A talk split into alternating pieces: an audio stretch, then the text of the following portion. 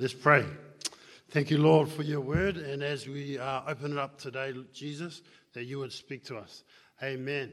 And uh, thank you, Rach and Lizzie. You don't know how um, spot on that song was. You didn't know what I was going to speak on today, but it, if I'd tried to choose a song that, that encapsulates what I want to say today, that would be it. So thank you for being obedient to the Spirit about that. Uh, let's read the scripture. I love this scripture. It's Colossians 1 15 to 20. It's kind of uh, our theme for the next little while. In fact, going right up to Christmas, heading to Christmas, it's all about uh, Jesus. and to start with, it's Jesus the Christ. But as we carry on, you know, leading up to Bethlehem. So it's all about Jesus. Uh, Colossians chapter 1, 15 to 20. The Son is the image of the invisible God. So part of what Stu was saying last week, if you haven't heard, go on the, on the website and it's there. Great message. The Son is the image of the invisible God, the firstborn over all creation. For in him all things were created, things in heaven and on earth, visible and invisible, whether thrones or powers or rulers or authorities. All things have been created through him and for him. He is before all things, and in him all things hold together. And he is the head of the body, the church. He is the beginning and the firstborn from among the dead so that in everything he might have the supremacy. For God was pleased to have all his fullness dwell in him, and through him to reconcile to himself all things, whether things on earth or things in heaven, by making peace through his blood shed on the cross. Isn't that awesome? Amen. And so Jesus is at the start of all things. Jesus is at the beginning of all things. He's the firstborn of creation. Koia te whanamata mua o ngā mea katoa. He's the firstborn of all creation. And by him, all things were created. Um, by him, all things were created. nana hoki i ngā mea katoa i hanga, ngā mea te rangi, me ngā mea i te whenua. Things in heaven and earth, all things by Him were created. And that, that's, that's not about chronology, but, but that, but that um, God and Jesus are together creating. He created all things. Firstborn is a, is a way of saying about the importance, the supremacy, the awesomeness of Jesus. Uh, sometimes the word ariki is used. It's the, um, the firstborn of a highborn chief. That, that's not about um, chronology, that's about the importance of Jesus, his supremacy. And sometimes you hear talk about, you know, the old religions, and then Christianity came. Well, if Jesus was there right at the beginning creating, how old is Jesus? You know, all those other religions are new religions. Jesus is the oldest faith ever because he was right there at the beginning creating the world. So don't let him say, oh, that's introduced. No, everything else is introduced. Jesus is at the beginning. John 1 In the beginning was the Word, and the Word was with God, and the Word was God. I te timatanga te kupu e te atua, te kupu ko te atua, anō te kupu. In the beginning was the Word, and the Word was God, and the Word was with God. And then the Word became flesh, and He dwelt among us. So Jesus is at the beginning. And Jesus is at the center,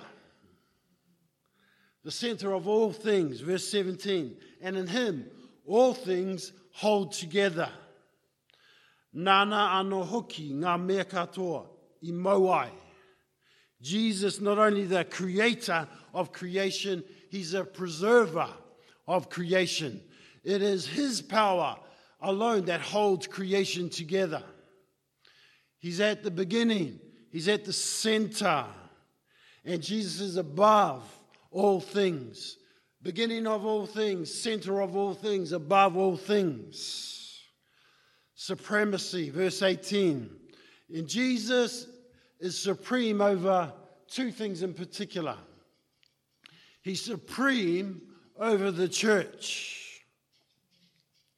The body of the church is not meant to be alone. Jesus is the head, and the head it, doesn't go well when the head is decapitated from the body. The head and the body go together. And there's, there's different systems and styles of church leadership, and they're all valid and they all have their pros and cons. And uh, we're not to neglect the gift of leadership, not to neglect any other gift. However, any one leader or any group of leaders is not ultimately the head of the church. Jesus is the head of the church. Jesus is the head of the church. Ko ia no te upoko o te tinana, ara o te hahi. Jesus is the head of the body, the church. He's the boss. Jesus is the boss. He is supreme. Uh, one of the leaders of the conference we were at was of John Mumford, and he's the leader of the uh, 16 major countries that have vineyard networks. And uh, he came into the movement. He was an Anglican priest to start with, and very um, proudly so. And John Wimber was in, incredibly uh, interdenominational. He just loved to bless every single church that he could. In fact, there was a um, time his that he was invited to Paris. And he says, Have you invited all the churches? And they says, Yep, just not the Catholics. And he says, Cancel it. Unless the Catholics come, I'm not coming. and they invited the Catholics and he came. So, anyway, um, John Wimber, uh, he's doing some, some teaching in England and about uh, church growth. And he's, this is in the 80s. And so he had an OHP, overhead projector and an acetate, and he had a, a graph of churches that were growing and churches that were declining. And almost every church in England at that point was declining, especially the mainline denominations. Um, only two were increasing, and they were African Jamaican congregations and house churches. Anyway, so he did his teaching. Uh, in the morning, um, he went out for lunch. Some of the leaders went out for lunch with him. Italian restaurant, spaghetti. They eating spaghetti. And John Wimber was there. Uh, someone else there, John Mumford there, this Ang- Anglican priest. And John Wimber says uh, across the table, um, John, what did you what did you think of my graph?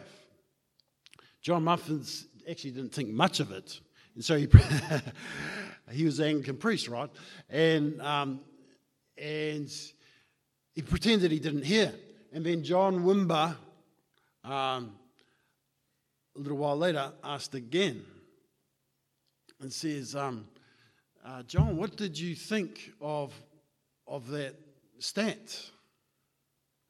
And John Mumford said something um, inane, he said, and then um, went back to his spaghetti. And then he looked up, and John Wimber was about this far from his face, like that. And he said, How dare you disdain the work of God? Undid him. How dare you disdain the work of God? Because Jesus is a boss, and he can do whatever he wants to do with whoever he wants to do it, and he will. Jesus is supreme above all things. He's the head of the church. He's the boss. Jesus is supreme also over death. He's the firstborn from among the dead. You know, death for the followers of Jesus has no power, has no sting, has no fear, because Jesus is supreme over death. And if you're, you're, you're in with Jesus, death has no sting for you, has no fear for you. Jesus is supreme over death. Jesus came out of the grave, and so many more will follow his example on the last day. Jesus at the start, Jesus at the center, Jesus is above. Do you get it? It's all about the supremacy of Jesus. It's all about Jesus. Jesus is overall. And in fact, the word all is in every verse in this paragraph. we're going to read it again. and every time we come to all, actually, you're going to read it, just so you remember. Okay, when we get to the word all, I'll stop, you read it. Verse 15 The Son is the image of the invisible God, the firstborn over creation. For in him things were created, things in heaven and on earth, visible and invisible, whether thrones or powers or rulers or authorities. Things have been created through him and for him. He is before things, and in him things hold together. He is the head of the body, the church. He's the beginning and the firstborn from among the dead, so that in everything he might have the supremacy. For God was pleased to have his fullness dwell in him, and through him to reconcile to himself things, whether things on earth or things in heaven, by making peace through his blood shed on the cross. So we see the total reign and the total reach of Jesus. Because of his power and supremacy, um, you would think, right? You would think that now it's going to talk about his relationship with humanity. You, because of his great power, supremacy, that it'd be so dominant. But actually, it's not. Actually, it's incredibly sacrificial. By his blood, he reconciles us to him. Isn't that amazing? The supreme ruler, maker, creator, sustainer of the universe. Now, with us, he sacrifices himself to link us to him. Whoa.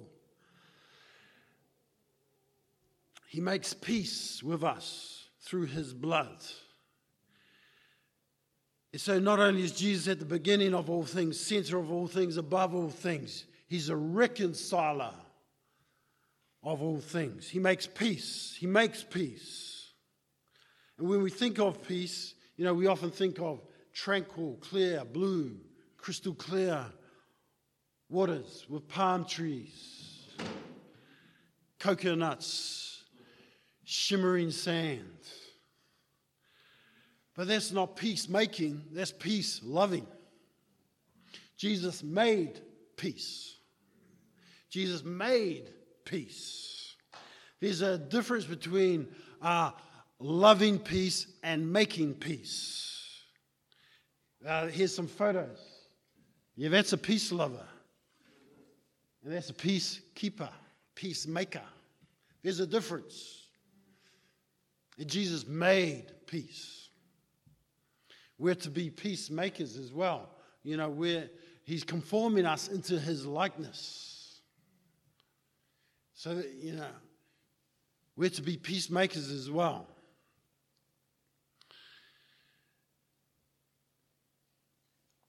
And making peace often comes at a cost. Cost Jesus uh, everything, his life. And so we're going to celebrate that today with communion. And can I have some helpers? One, two, three, fourth one here, maybe. Uh, or maybe two and two, however we do it. Um, and we'll have our worship team back. And I wanted us to finish with worship today because it's all about Jesus, not about the message. We want to just worship Jesus. So uh, if you love the Lord, welcome to take communion with us today. And then we're going to carry on into worship. I'll pray. Thank you, Lord. You are supreme, uh, before everything, center of all things, maker of all things, reconciler of all things, all people, all languages, nations, tribes. And thank you. Uh, you could have easily been so dominant, but you're actually the opposite.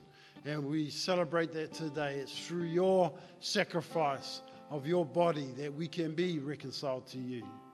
We uh, accept that today. We, oh, we're so thankful today, Jesus. Amen.